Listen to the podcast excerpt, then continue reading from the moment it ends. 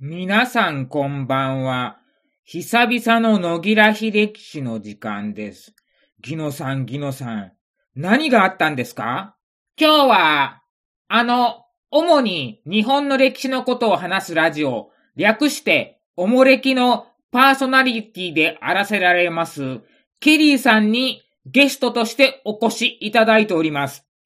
おー、すごいですね。あのケリーさんが、野木良秀樹氏に来てくださるなんて、うーで、何の話をしたんですかはい。主に、坂本龍馬と、幕末と、高知について、雑談をしております。なお、参考にさせていただいた書籍は、集英社インターナショナル出版、町田明宏著、新設、坂本龍馬と、集英社新書、市坂太郎著、柴良太郎が描かなかった幕末、松陰龍馬新作の実像と、新潮社山田一郎著、坂本龍馬隠された肖像、およびウィキペディア等を参考にしてお話しさせていただいております。そこそこ裏取りはしたつもりではありますが、ちょっと解釈がおかしいところがありましたらご容赦ください。では、本編スタート皆さんこんばんは。野木良秀樹氏の時間です。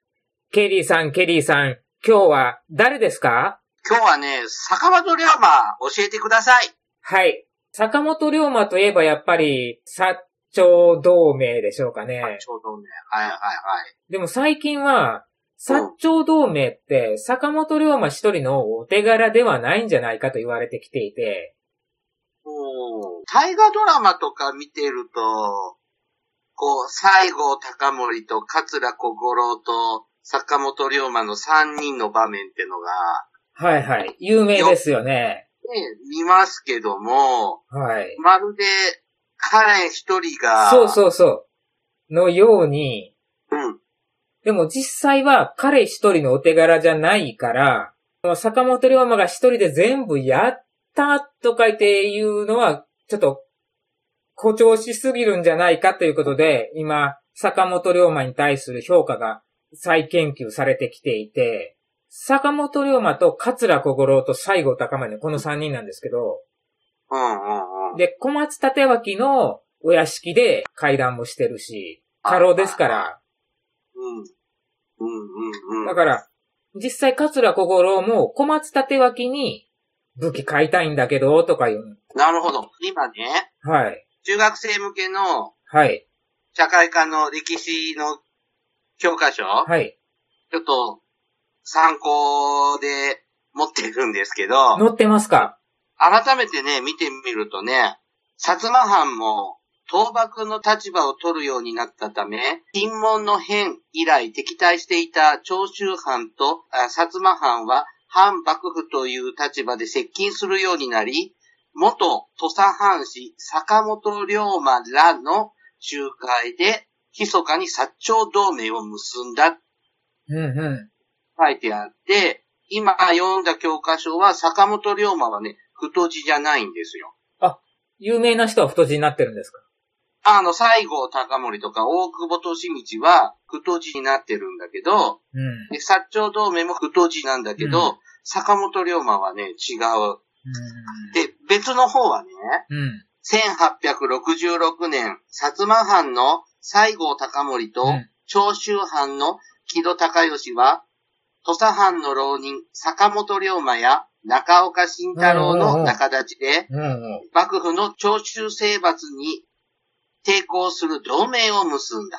というふうに書いてますね。うんうんこっちはね、西郷と木戸さんと坂本龍馬は太字で、うん。中岡い慎太郎は普通の太字じゃない。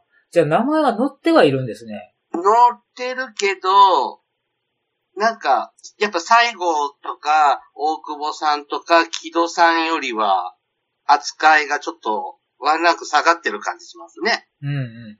だから今まででドラマとか見てたら、坂本龍馬が一人であ、うん薩摩と長州くっついたらええんじゃないか。そしたら両方、俺、知り合いや、両方に声かけようっていうような流れになってきてはいたんだけど、実際、冷静になって考えたら、うん。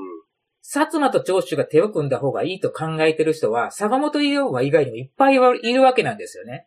まあ、そりゃそうだうね。ん普通に考えて、あれだけの人数、幕末すっごい人数がいっぱい有名人うん輩出してるのに、うん。坂本龍馬だけってことはないはずなんですよ。うんそうだね。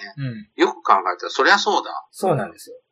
で、実際、最初に言い出したんが、福岡藩の月型先祖と言われてるんですね。あのつ、つ、月、月型月型先祖。あ、僕はちょっとし知らない。月型半平太って言って、演劇にもなってる、うん。その人のモデルほー。で月型半平太の半平太の方は、竹地半平太から来てるらしいです。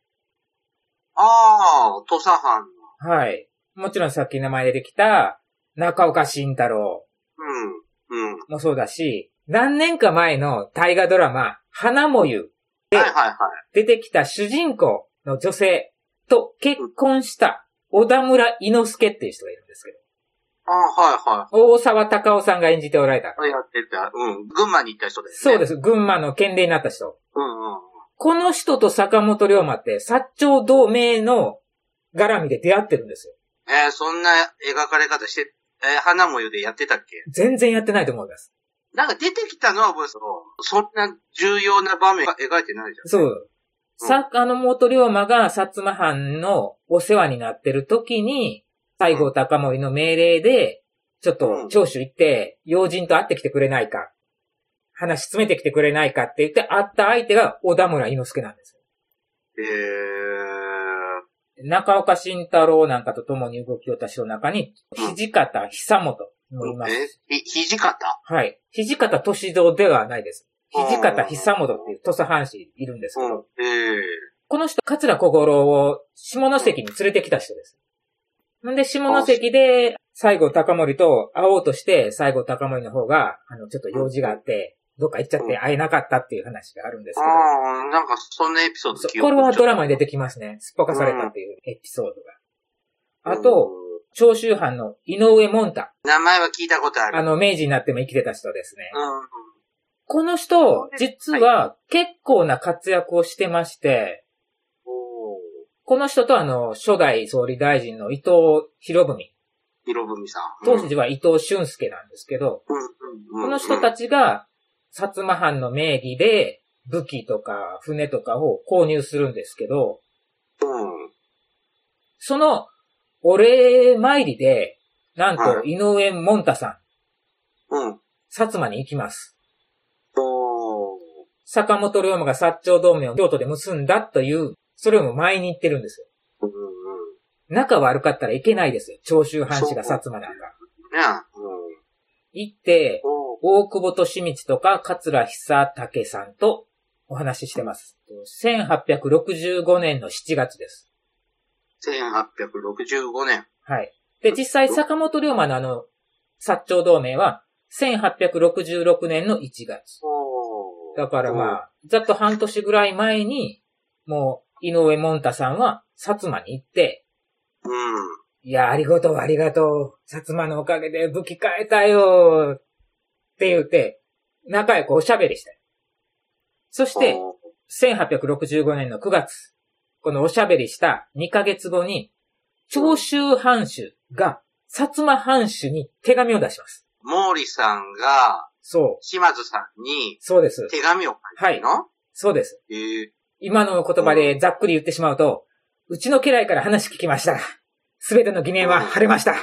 ありがとう。ええそんなの、まあで見たことない。そう、全然話にならないし、うん。やっぱりまだ幕末とはいえ、江戸時代からだから、藩と藩が一番偉いわけですよ。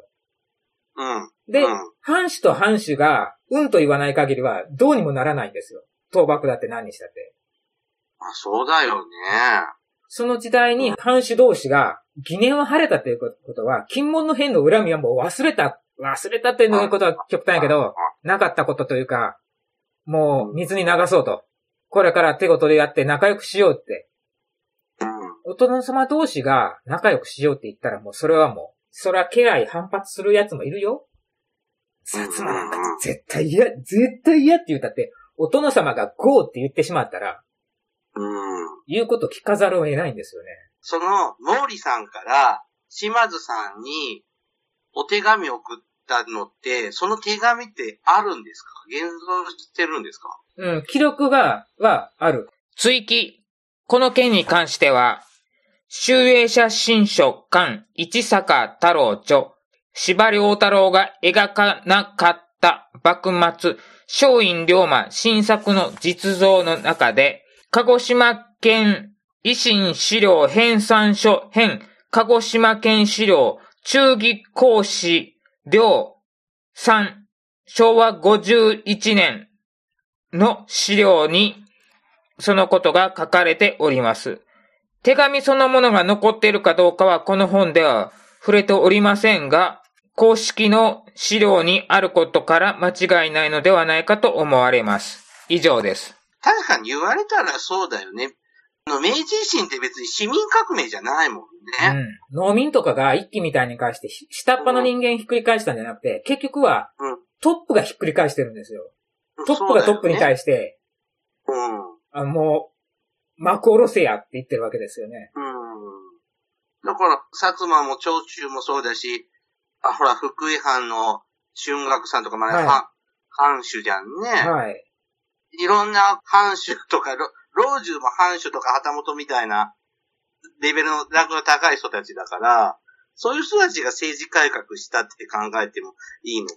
そうなんですよ。坂本龍馬が、後藤正治の背中は押せたけど、坂本龍馬がお殿様には、将軍様には当然会えないわけですよね。うん、うん、だから、後藤正治郎はもう過労だったから、将軍様に会えるんであって、うん。やっぱりうん、上が動かないとどうにもならないんですよね。うん、上の方では、喧嘩しとる場合じゃないよっていうのはもうみんな分かってて、面白い。そうだよね。坂本龍馬、なんか存在がちょっと薄まっちゃったね。でも坂本龍馬が、うん、西郷隆盛の手下となって、薩長同盟のために、奔走してたことに間違いはないんですよね。ああ。江戸とかにも行ってたのも事実なのほら、なんか、剣術修行で、花さんの色と北進一刀流の。しおりとかが、と、千葉道場に。そうそうそうそう、千葉道場。うん。そうそう。ああいうのは2回も行ったんですよね。うん。それは事実なんだよね。それは事実なんですよね。長崎で、海援隊。はい。ああいうのも間違いはないんだ。間違いはないですね。結構あの、証言残ってるし、坂本龍馬自体も日記書いてるし、海援隊の会計をしてた人が、うん。うちの三菱作りましたから、ああ、岩崎弥太郎。はい。はいはいはい。この人の証言もあるし、ああ、そっか。岩崎弥太郎が後に語ったところによると、坂本龍馬が京都に向けて旅立つ長崎から出るっていう時に、涙が出て止まらんかったって言って言ってるんですよ、うん岩崎弥太郎が。なんかこれが根性の別れになるっていうのを察したんだと思うんですよ。ほ本人がそう言い残してるんですけどね。まあ実際は借金まみれやったらしいですけどね。ああ。え、なんかカステラとか作ってたじゃないですか。あ、カス テラ作ってましたね。龍龍龍馬での。龍馬伝で作ってましたね。あ、作るあれだけじゃまあ儲からないわそうね。なんか作ったらしいですよ、本当 に。とか、あと、いろはビンランっていう和英辞典も作ってました。おたーだちょっと残念なのが、コピー本で、オリジナルと中身がそっくりらしいです。あ海賊版なん海だ賊版みたい な。まあ、昇魂たくましいといえばそうですよね。おーまあね、ゆるい時代だったからね、昔はね。あ、そうなんだ。じゃあ、高知とかに行くと、桂浜はい。の近くに坂本龍馬記念館とか。あります。ね。で、高知城の近くにも、坂本龍馬の資料館みたいなはいのはい。あるじゃないですか。え龍馬のせいか。あ、えっ、とね、坂本龍馬の生まれた町記念館っていうのがあります。ああ、それです、そはいれはいではす、いそれです。うん。とか、そういうのあって、なんか高知に行くと、まあ、あの、坂本龍馬の像うも、ん。桂浜のもすごいご立派じゃないですか。ご立派です。あ山内さんとかより、坂本龍馬じゃん。空港の名前にもなってそるうじゃそん。うそう。高知の空港にも坂本龍馬の銅像あります。あ、そうなんちだ。っちゃいやつね、等身大ぐらいなんですけど、あります。それぐらいなんかすごいのになんか、意外と実は、パッとしないの本当はこうじゃなかったんじゃないかと言われ出しても、やっぱり、坂本龍馬ならではのエピソードってあるじゃないですか。はいはい。やっぱりはい凡人では到達できないエピソードの数々を考えたら、それだけでもなかなかすごい。そっか、そうあだの、やねっ。ぱり、人脈が半端ないですよね。あーそれも、僕はもう本当に基本情報、大河ドラマレベルですけど、はい。そのいろんな人とのつながりいろいろ持っているのは、フィクションの方が多いことはないのえっと、まんざらノンフィクションなの大井龍馬の方かもしれないんですけど、板垣大介が坂本龍馬をいじめてたっていう話。板垣大介と後藤正二郎でセットで考えられるんですよね。ああ、はあ、ほんはあ。で一緒に坂本龍馬いじめてたっていうのがあるんですけど、あの、両までじゃあ後藤翔二郎がいじめてた後藤正二郎がいじめてましたね。最後はね、仲直りした感じで。そうそう。最後はやっぱり、後藤正二郎がこれから幅を利かせていこうと思ったら、坂本龍馬にアポ取るのが一番だと。坂本龍馬を通じて、桂小五郎も西郷隆盛も小松立脇も、勝海舟もみんな繋がるから、この人に話しかけたら一番だっていうのに知るんですよね。あ、逆に言うと、なのかな、上級武士っていうのは、ある意味、いわゆる正社員みたいなから、あんまり好き勝手できなかったりするかもしれない。そうですね逆に。下級武士で脱藩してるから、うんうん、好き放題動けて、そういろそんうな交流を持ちやすいっていうメそリうッそトうがあるのかな。うん。それもあると思いますね。うんだから、、後藤正二郎と、福岡高近っていう、ちょっとマイナーなんですけど、豪華福岡高近っていう人がいるんですけど、はい。土佐藩士に、この二人が、海援隊と陸援隊を、土佐藩に抱き込むんですよ。はいはでも、どうもあの、施設の軍隊みたいな感じになってて、い。うん土佐藩としては正式には海援隊と陸援隊認めてないんですけど、うんこの二人の配下にいて、言ったら自分たちが抱えることによって、んで、駒としていろいろ動いてもらうっていう。その、この二つ合わせて飛翔隊って言うんですけど、飛ぶ方の飛翔。あ、あ、飛翔ね。はい。おー土佐阪神の寺村左善っていう人がいて、この人の日記には土佐藩に海援隊はないと、無関係であるって言って書いてる。ですごいマニアックな人たちが出てくるけど、やっぱそういう人たちがこう証言できたり、こう、それ記録してる人もいるし、日記も書いてた人もいらっしゃるんだよね。そうなんですよね。識字率の高さとかからも記録がいっぱい残ってて、坂本龍馬みたいなのは特にこう、有名になっていくきっかけになってるのかな。うん。それもあるし、まあ、坂本龍馬有名にしたのといえば、やっぱり、柴良太郎さんですよね。司馬遼太郎。柴良太郎が執筆作業してた時は、生き字引の、もしかしたら生きてたかもしれないし、生き字引の子供ぐらいは余裕で生きてたと思うんですよ。そうだよね。まだ明治100年経つかそ経う。ただないから直接インタビューも取れてたと思うんですよ。そうだよね。もうんもっと構想が早い段階で、昭和20年代とかからうん、そう構そ想う。とかしてたそうら、そう。戦後かからなりね、聞けてますよね。もうもちろんも、その中には、ほら吹いた人もいるかもしれないし、うんうん。うん持ってる人もいるだろうしね。勝海舟結構ホラ吹きと言われたりしてますよね。うん数年前の大河ドラマのあの晴天をつけるあ、はい。幕末ものでね、はい西郷さんも、大久保さんも、桂さんとかも出てきてたけどう、ん。坂本さんは出なかったね。出なかったですね。うん坂本龍馬が本当に外せない人物だったら出てくるはずなんですよ。うん。逆に、渋沢さんと直接接点なかったと思うけど、あその時パリに行ってたからうん。だけどなんか、昔だった ら、無理やりでも、はいはいはい。こんだけいろんな登場人物したら、なんか、1話ぐらいゲストでもなんか出てきてもおかしくないかなって。うんやっぱり倒幕っていうのは捉えられているわけだから、ドラマの中で。そのそれに坂本龍馬が関わ、なる人物が関わっていたと書いて、一言出てきても、ねえ、と思ったけど、で、まああんまり気になってなかったんだけど、こうやって聞いてると、あ、出てないなと思って、うんでこう聞くと、倒幕のこう長州とか、薩摩藩とかね、そういう人たちからは、まあ、坂本龍馬も知れた人物だったと思うけど、うん。幕府から見たら、坂本龍馬は要注意人物だったとか、どうなんだろう。松平片森さんとし、諸次第とか、はいはい。その辺ぐらいは知られた人物。こう、本当に、大元の江戸幕府のもう久保様も知ってるぐらい困ったちゃんと知か。らないんじゃないですかこね。こまではいかない。はい。新選組ぐらいは、龍馬が暗殺された時に、新選組が、の説も浮上したけど、新選組の近藤勇が、うちは切ってないって明言したっていうから、ってことは何者か分かってるはずなんで、うん知らんかったら案外どっかで切ってるかもしれないよって言うかもしれないけど、薩摩藩がこっそり、旅籠で、にいると。うんんで、どうも行動が怪しいと。うんんで、乗り込んでみて、ちょっと辛かせやと思ったら、鉄砲撃ってきたっていう。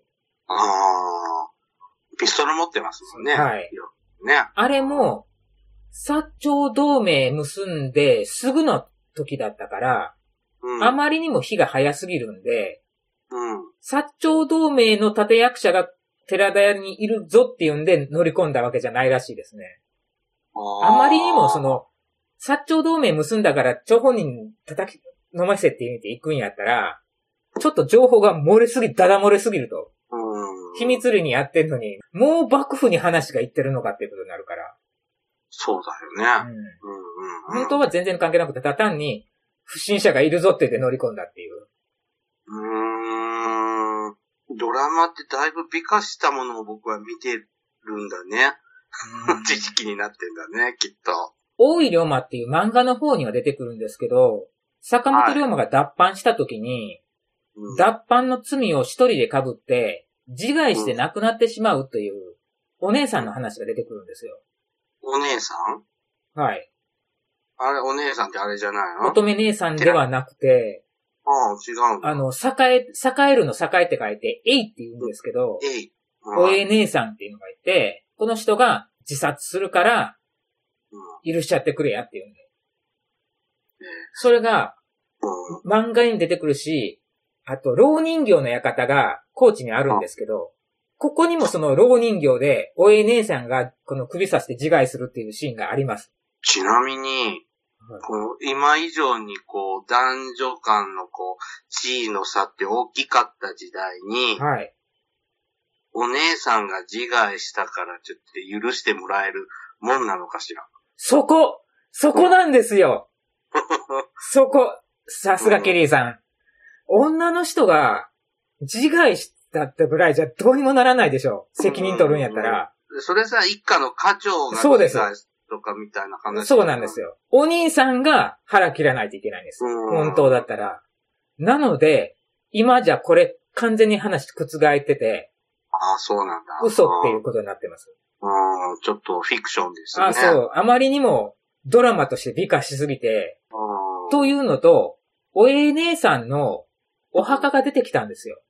んおは墓、墓。墓、墓石。墓がなかったんですよ、それまで。で、それが昭和43年に墓石が出まして、うん。で、削られていった絵、読めないところもあったんだけどうん、削る前に写し取った人がいたそうで、うん。うん。で、そこには、ええって書いてあったんだそうです。本当ですかほんで効果2年って書いてあったそうです。その、おえい姉さんの墓石には、1845年、ん。うん。龍馬9歳。おーちょっと、ちょっとおかしいね。そう、辻褄が合わないと。うん。なんで、その、それを言った人がいるんですよ。おえい姉さんが、あの、責任を被って自害したんだよって言うて。だから、家系図にも名前がないんだよって。まあ、でも、嫁いでいったんだから家系図名前ないじゃんっていう話なんですけどうん。うんうんうんうん。そういううー風に話が、お広広がっていって、うん。もちろん、どっちも真実はわかんないですよ。はいはいはい。本当におえ姉さん、首刺して死んだのかもしれないし。うんうんうん。だけど、今の説としては、本間もんのお墓があって、ほんで、高知に行ったら坂本龍馬以外の家族のお墓があるんですけど、はい。ちょっとした公園になってて、いろんな人の、はい。もう、お父さん、お母さん、お兄さん、お姉さん、うん。いろんな人のお墓があるんですよ。うん。うん。その中に柴田家っていうお墓があって、柴田さんのお墓があってはい、柴田さんのお墓におえ姉さんのお墓があるんですよ。柴田さんのとこに嫁いだから。嫁いだから。うん嫁いで亡くなってるから、柴田家の墓石群にあると。で、墓碑には、柴田作右衛門妻、坂本八平女って言って刻まれてたそうです。あ、お父さん八平さんでした。はい、お父さん八平さん。小田小玉清さんがやってた。ああ、そうです、そうです。うん。懐かしい。で今ちょっと、ウィキペディアで龍馬伝のとこ見てたけど、エイさんっていうのは出てこないね。だいぶこれ、眉唾門のエピソードにはなってきてるんで、あもうドラマでは触れん方がええんじゃないかっていうことになったんじゃないでしょうかね。あ。だからま、ま、そうか、前田敦子出てたね。うん前田敦子ってなんで出てましたっけ坂本春井。はいはいはい。あの、めいっ子さんです。めいっ子か。うんうんうん。あの、おしろいとかを買ってきてくれ言って、坂本龍馬に手紙出す人ですね。ああ、そう。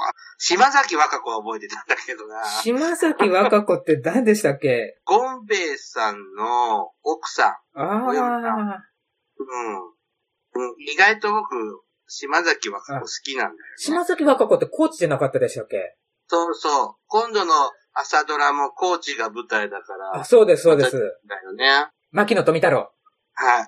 うんでしたっけ、はいね、なんか学者さんのね。そう植物学、はいはいはい。命名いっぱいした人ですね。植物の名前いっぱいつけた人。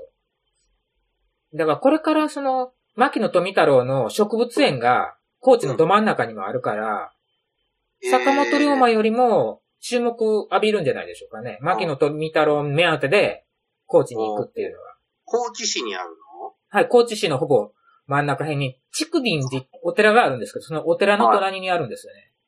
ええ僕、高知って何度か、2、3回行ってるんですけど、はい。その、桂浜と、はい。高知城と、うん。広め市場ぐらいしか、行ったことがない。実物はちょっと行ったことないんですけど、海洋堂の祖父母の人形の工場があるらしい。島のとこじゃないの四万十にあるのはフィギュアの館で、あ、そうなの結構海洋堂が力入れてる高知に。ああ、知らなかった。あと、そうですね、あの、まあもちろんカツオのたたきが、わら焼きが自分で焼いて食べれるとこがあるんですよ。カツハムの近くに。自分で焼くのあ自分で焼きます。店の人が焼いてくれるんじゃなくて。なく。て、長い鉄の串に、あこあ、の刺身刺してくれて、で、それを自分が持って、こえう、え炎に対して突き出して、両面焼いて、いい感じになったら、それを皿に持ってくれるっていう。で、これに塩をまぶして食べるとうまいんですよ。美味しいよね。あのね、はい高知のカツオのね、焼きたてで、粗塩でそううのあうのまいそようそうそね。ああ、うまいな。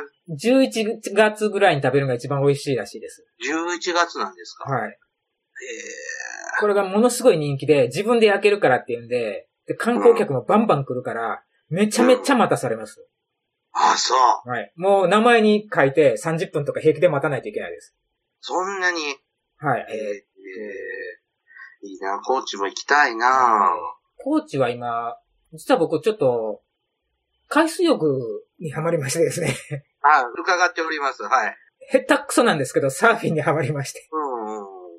続く次回をお楽しみに次回は脱線しちゃうよ少しだけそしてケリーさんとのお話はまだまだ続くのでありました